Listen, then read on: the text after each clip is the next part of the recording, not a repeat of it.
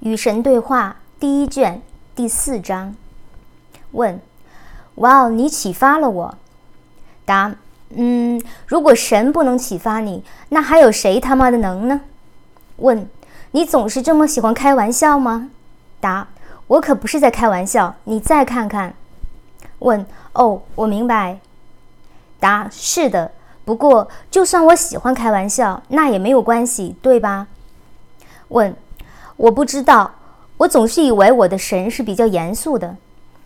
答：拜托，请你帮帮忙，别试图定义我。顺便说一声，也帮帮你自己这个忙吧。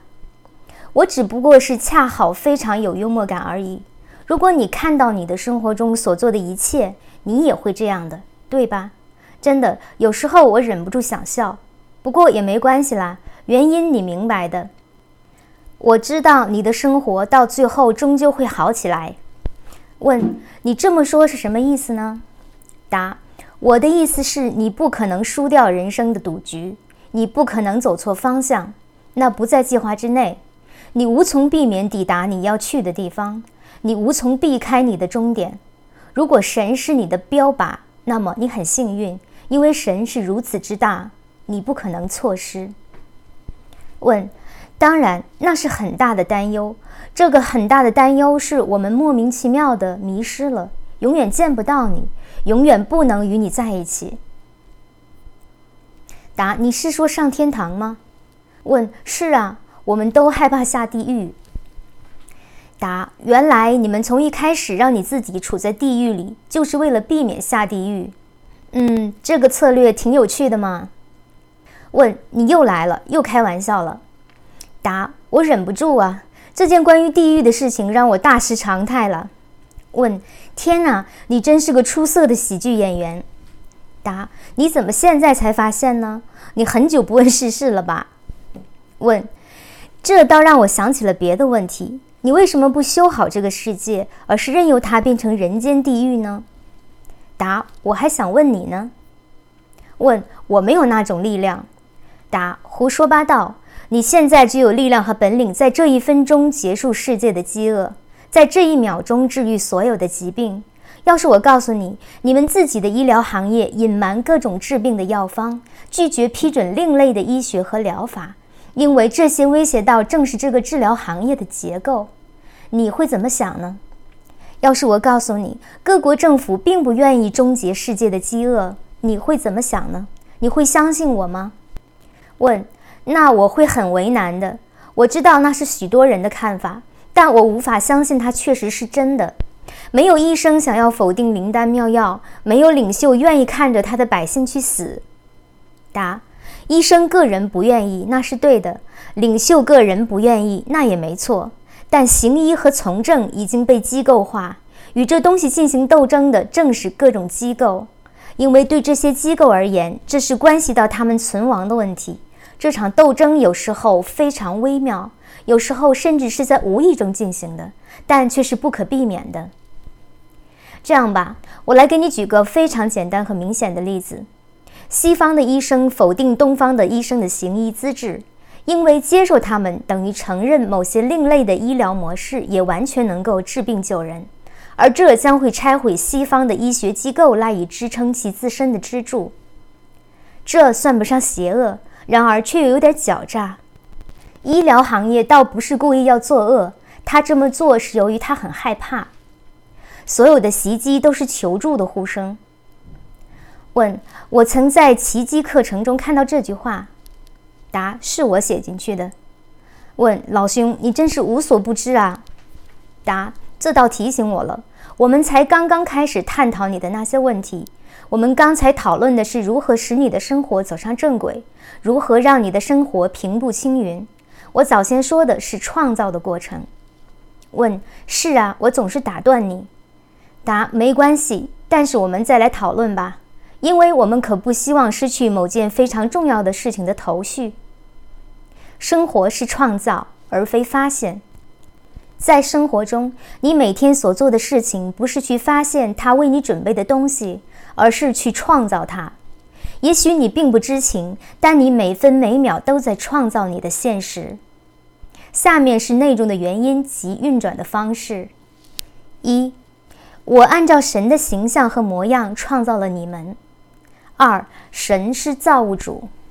三，你们是三位一体的生命，你们可以随便称呼生命这三种要素：圣父、圣子和圣灵，精神、肉体和灵魂，超意识、意识和潜意识。四，创造的过程源自你们身体的这三个部分。换言之，你们的创造可以分为三个层面，用来创造的工具是思维、话语和行动。五，所有创造始于思维，源自胜负。所有创造的第二阶段是话语，你们求我就给，你们说我就办。所有创造在行动中完成，话语变成食物与我们同住。六。你思考过却未曾言说的，在一个层面上创造；你思考过且已言说的，在另外一个层面上创造；你思考过已言说且去做的，将在你的现实中展现。七，思考、言说和做某件你并不真正相信的事是不可能的，因此创造的过程必定包括相信或者认识，这是绝对的信仰。这不仅仅是希望，这是确凿无疑的认识。信仰必将治愈你，因此创造过程中做的部分肯定包括认识。这种认识是非常清晰的、绝对确定的，是对事物的真实性的完全接受。八，这种认识的境界是强烈而非凡的感恩境界，它是一种预先感恩的心态。对于创造来说，也许最重要的是事先对创造心怀感激。这种事先的期望不仅值得宽容，而且还值得提倡。它是大师境界的明确标志。所有大师都事先认识到行动的结果。九，欢迎并享受你正在创造和已经创造的一切。拒绝它的任何部分，等于拒绝你自己的一部分。不管现在它是什么样子呈现，为你的创造的一部分，去拥有它，认领它，祝福它，感激它。千万别诅咒它，别说真该死之类的，因为诅咒它就是诅咒你自己。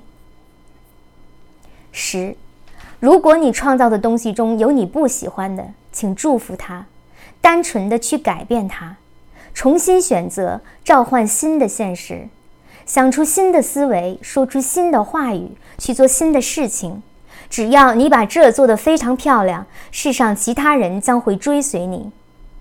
要求世人追随你，召唤他们追随你。你要说：“我便是生活与道路，请随我来。”这就是在人间展示神的旨意，使人世如同天堂的方法。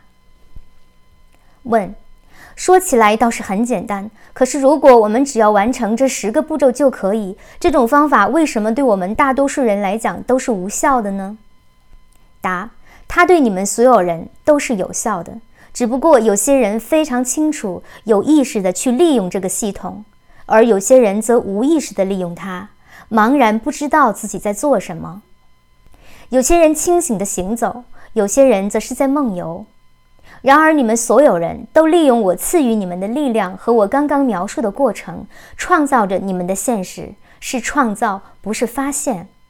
所以，你问我，你的生活什么时候才能平步青云？而答案我早就给你了。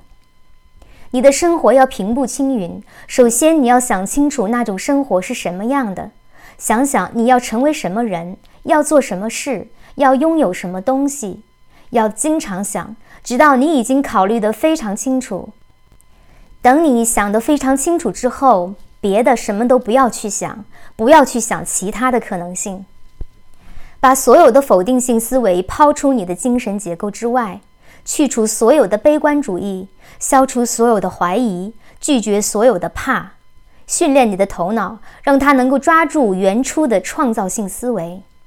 当你那些思维变得清晰而坚定，你就开始把它们当作真相说出来，用言语说出来，使用那句能召来创造性力量的命令：“我是。”向其他人做出“我是”的宣言。“我是”是宇宙间最具有创造性的宣言。在我是这两个字之后，无论你想的是什么，无论你说的是什么，都会调动相应的那些经验，都会召唤他们前来，把他们带给你。这是宇宙运转的唯一方式，这是他能走的唯一道路。宇宙对我是既听令从。问你说消除所有的怀疑，拒绝所有的怕，去除所有的悲观主义的时候，倒是很轻巧。可是这些事情知易行难，把所有的否定思维抛出你的思想结构之外，就跟中午之前爬上珠穆朗玛峰差不多吗？这太难了。答：训练你的思维，练习操控它们，并没有乍看上去那么难。其实登上珠穆朗玛峰也没那么难。那只需要训练就可以，那只需要专注就可以。第一步是学会监视你的思维，去思考你正在思考的事情。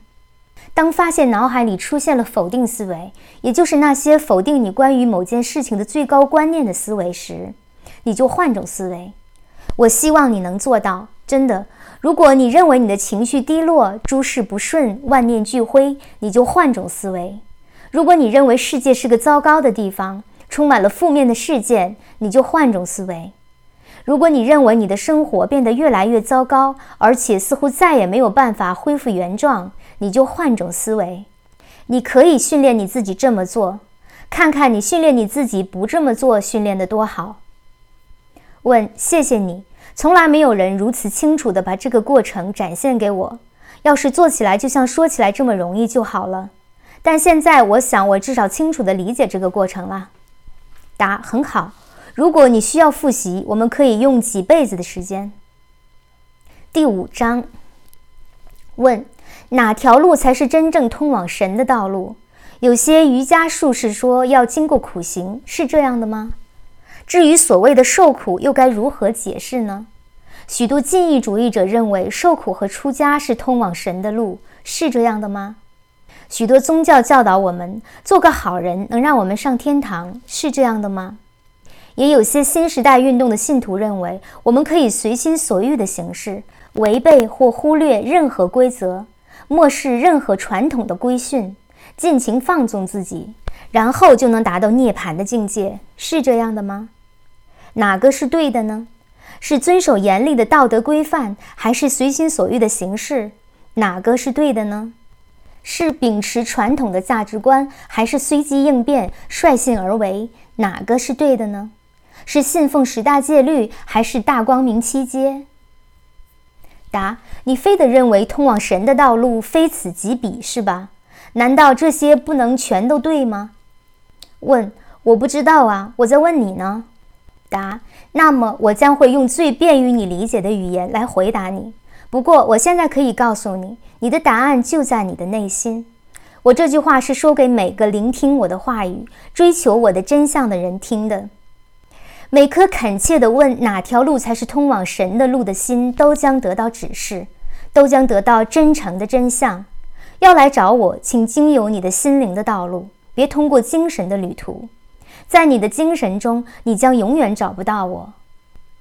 若想真正的认识神，你必须超越你的精神。然而，你的问题祈求回答，而我也不愿敷衍你的质询。我想用一句话来开始问答，这句话将会让你感到震惊，也可能会得罪许多敏感的人。十大戒律是子虚乌有的。问：哇，我的神呐，真的吗？答：是的，他们是假的。我会要求谁呢？我自己吗？为什么要提出这样的要求呢？我想要什么就有什么，难道不是吗？那么我哪里还用要求任何人呢？如果我确实发布了这些戒律，难道他们不会被自动遵守吗？如果我极其想要某样东西，乃至发出了要求，怎么可能做事这个要求得不到满足呢？哪个国王会这么做？哪个君主会这么做？不过我要告诉你，我既非国王，亦非君主，我只是可是造物主。然而造物主无需规则。只需创造，创造，不停地创造。我创造了你们，蒙受恩宠的你们，以我的形象和模样。我曾对你们做出承诺和约定。我曾用浅显的语言告诉你们，与我合一之后，你们将会变成什么样？如同摩西，你也是真诚的追问者；如同你，摩西也曾站在我面前祈求得到答案。神呐，我的圣父，他呼喊：“神呐，我的神，请你屈尊指点我，请给我指示，以便我能告诉我的人民，我们怎样才能知道是否被神选中呢？”我去找摩西，正如我现在来找你这样，带给你神圣的盟约，那是永恒的承诺，清楚而明确的约定。我怎么知道是不是真的呢？摩西悲伤地问。因为这是我告诉你的。我说：“你放心，我说话算话。神的话不是戒律，而是盟约，其中的条款如下：十大约定。你必将认识到你已踏上通往神的道路，你必将认识到你已发现神，因为你内心将会出现这些信息、这些指示、这些变化。一，你必须用你的整颗心。”整副精神，整个灵魂去爱神，除我之外，不可能有别的神。你将不再崇拜人类的爱，或者成功、金钱、权力，也不再崇拜任何有关这些的符号。你将会抛开这些东西，就像抛开儿时的玩具那样。倒不是因为它们没有价值，而是因为你已经长大，不需要它们了。你必将认识到，你已踏上通往神的道路，因为二，你将不会白用神的名义，你将不会为微不足道的事情来求我，你将会明白话语的和思维的力量，到时你就不会想到要以亵渎神的方式来动用我的名义，你将不会白用我的名义，因为你做不到，因为我的名义，那伟大的我，从来未曾被白用。一级用了也没有后果，往后亦将永远不会被白用。当你发现神之后，你必将明白这一点。我也要给你如下这些其他指示：三，你将会记得为我留出一日，并称其为圣日。圣日非但能够让你不会长久地停留在你的幻想里，还将会让你自己想起你的身份和你的本质。然后你必将称每一天为安息日，必将称每一秒为神圣的时刻。四，你将会尊敬你的母亲和你的父亲。当你所说、所做和所思的一切都体现你对父神、母神的尊敬时，你将会认识到你就是神的儿子。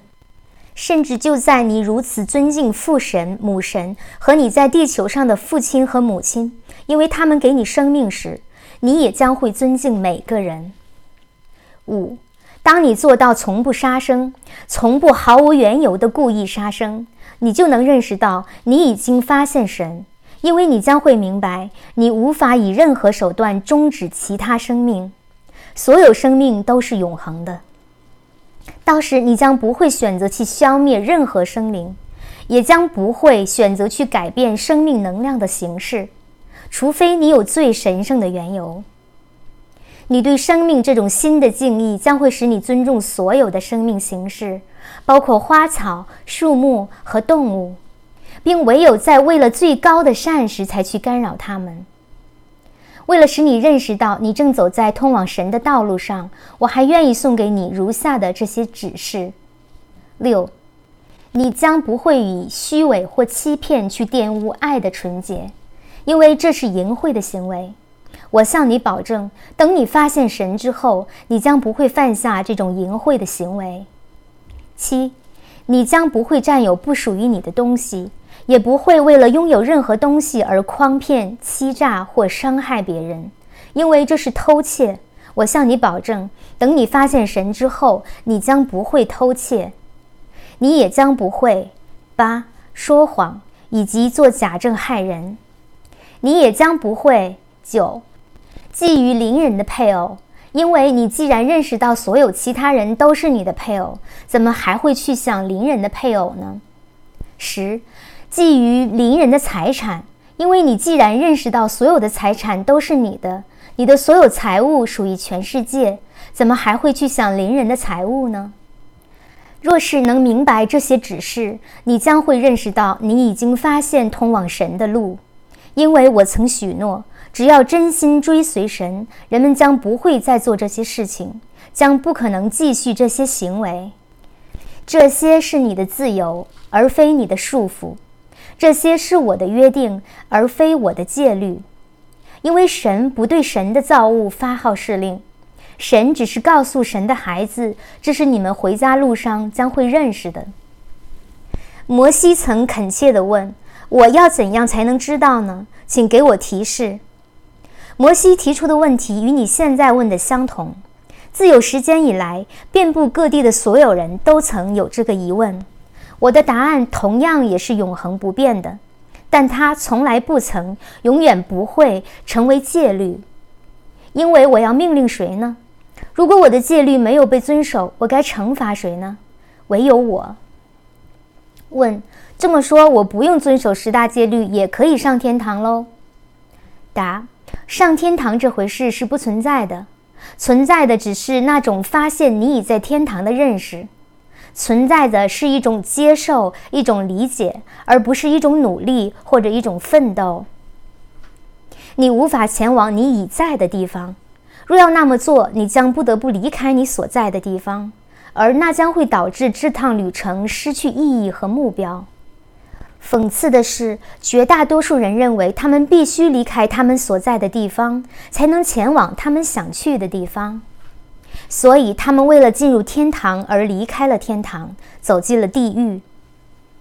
光明的境界就是领悟到，你没有什么地方需要去，没有什么事情需要做，而且除了现在的你，没有什么人需要你去效仿。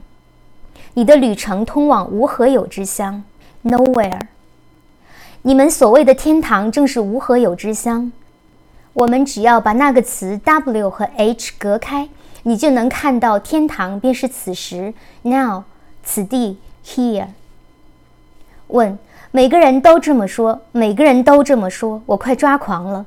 如果天堂便是此时此地，我为什么没有看到天堂？我为什么没有感觉到天堂？世界为什么如此乱七八糟？答。我能理解你的挫折感，要理解这一切，简直就像让别人理解这一切那么令人抓狂。问：哇哦，且慢，你刚才说神也会有沮丧的感觉吗？答：你以为沮丧的感觉是谁发明的呢？难道你竟然认为你能够拥有某种我无法拥有的经验？我告诉你吧，你所有的每种经验我都有，我正在通过你来经验我自己。你还不明白吗？那你以为这一切都是为了什么呢？若不是你，我无法惊艳到我自己。我创造你是为了认识到我的身份。现在我不打算在本章里打破你对我的所有幻想，所以我想告诉你，在我最神圣的形式里，以及当我是你所说的神时，我并不惊艳到沮丧的感觉。问：原来如此，那就好。你刚才吓到我了。答，但那并非我做不到，只是因为我选择不去经验而已。顺便告诉你吧，你也可以做出同样的选择。问，嗯，先不谈这个了。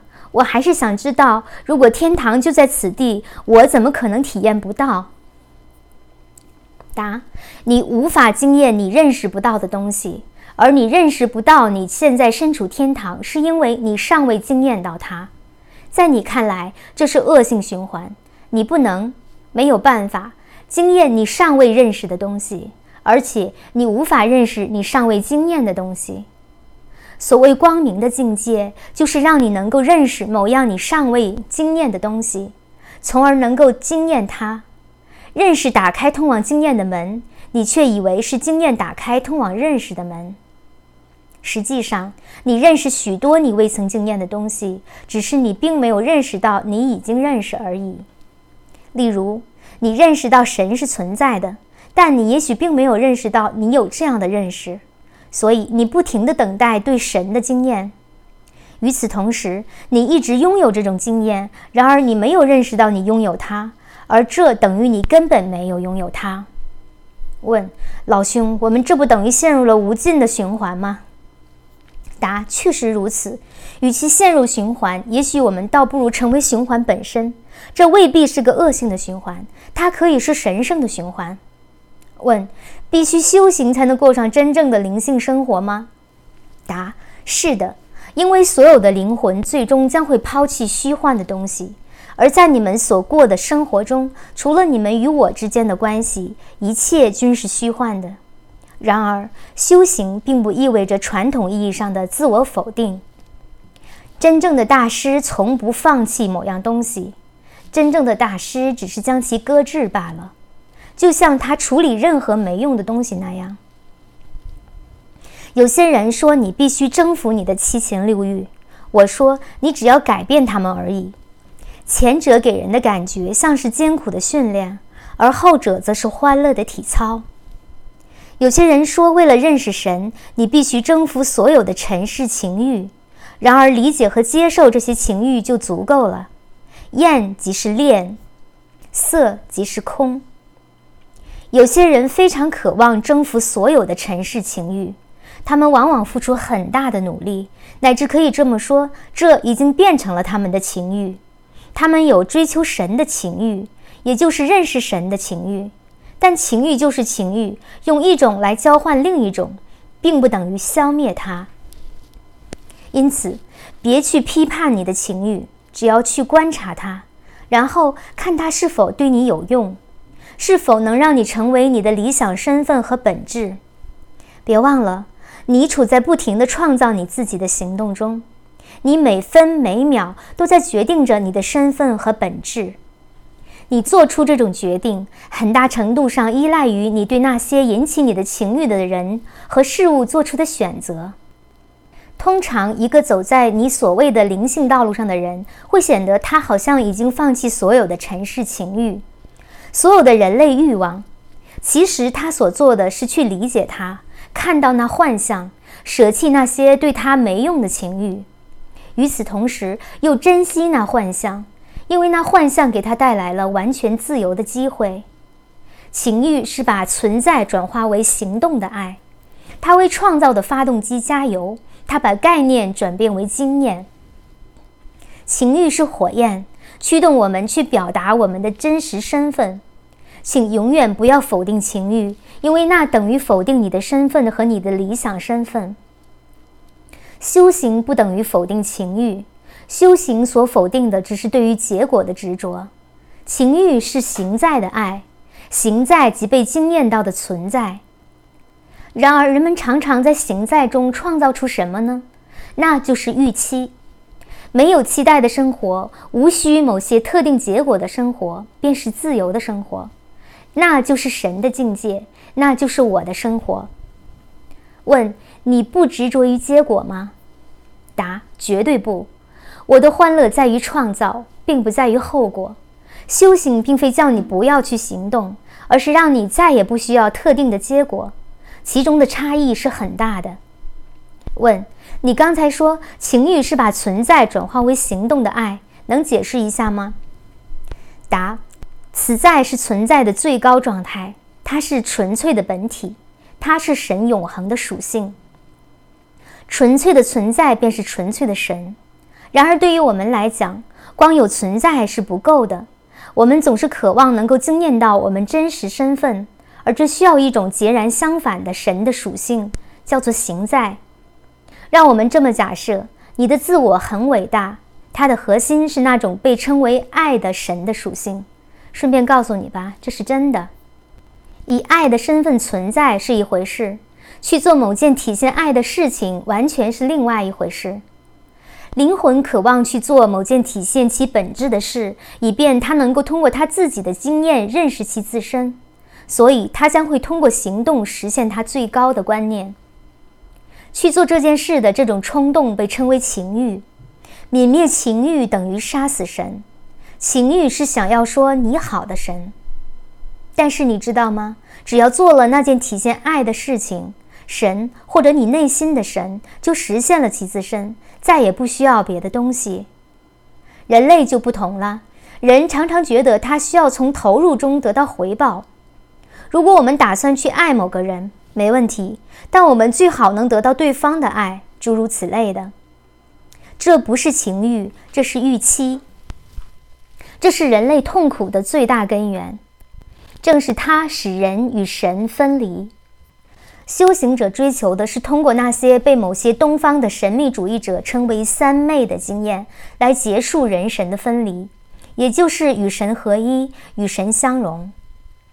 修行者因此舍弃结果，但从不曾舍弃情欲。实际上，大师本能地认识到，情欲便是通往神的途径，情欲便是自我实现的必经之路。用世俗的语言，甚至可以这么说：如果你对任何事物都没有情欲，那么你根本就没有生活。问：刚才你说厌即是恋，色即是空，你能解释清楚吗？答：你厌恶某样东西，意味着你认可它是真实存在的。厌恶某样东西的行动是赐予这样东西生命的行动。当你厌恶某种能量，你就让这种能量出现。你越是厌恶，你就让它变得越真实。无论你厌恶的是什么，所谓色就是事物的表象，它是虚幻的。色即是空，即是事物不再以其虚幻的形式出现。如果你观察某样东西，用心去看它，你将能够直接看到它的本质，直接看穿它呈现给你的任何幻象。到时，你所看到的就只有终极的实在。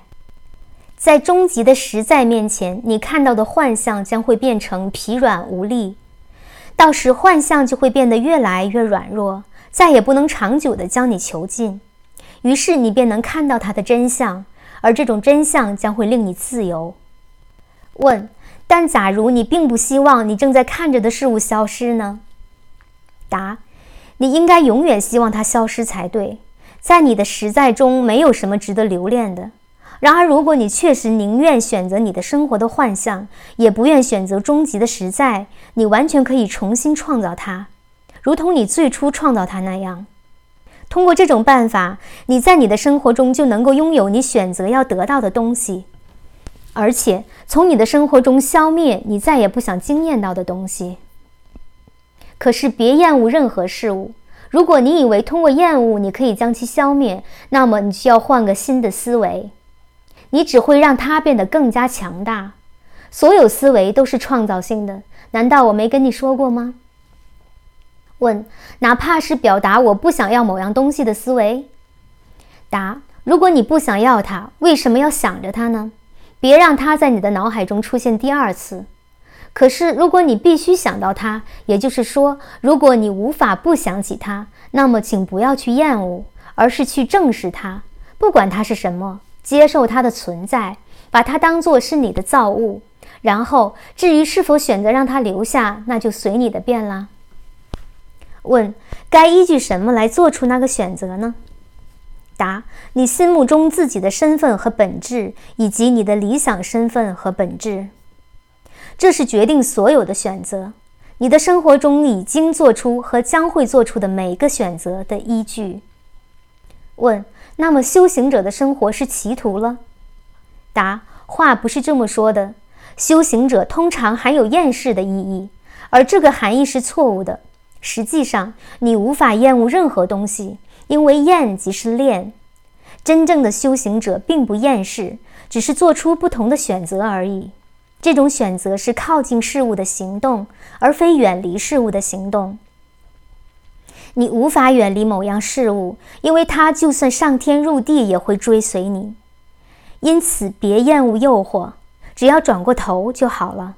把头转向我，遇到任何与我不同的东西，你就转过头。然而，你要认识，歧途这回事是不存在的，因为在这段旅程中，你无法不去你的目的地，只是速度有快慢而已，只是你何时到达那里而已。然而，即使这也是个幻象，因为并没有何时，亦没有以前或之后，唯有现在，一个永恒的恒久时刻。你在其中不停地经验着你自己。问：那意义何在呢？假如无法不到达那里，生活有什么意义呢？那我们到底为什么无论做什么事情都要提心吊胆的呢？答。嗯，其实你们不用担心的，但小心点对你们有好处。只要注意你现在的身份，你正在做的事情，你如今拥有的东西，并看看它是否对你有用就可以了。生活的意义不在于抵达任何地方，而在于发现你在哪里，向来在哪里，已经在哪里。你永远处在纯粹创造的过程中，因此生活的意义就是创造，创造出你的身份和本质，然后去经验它。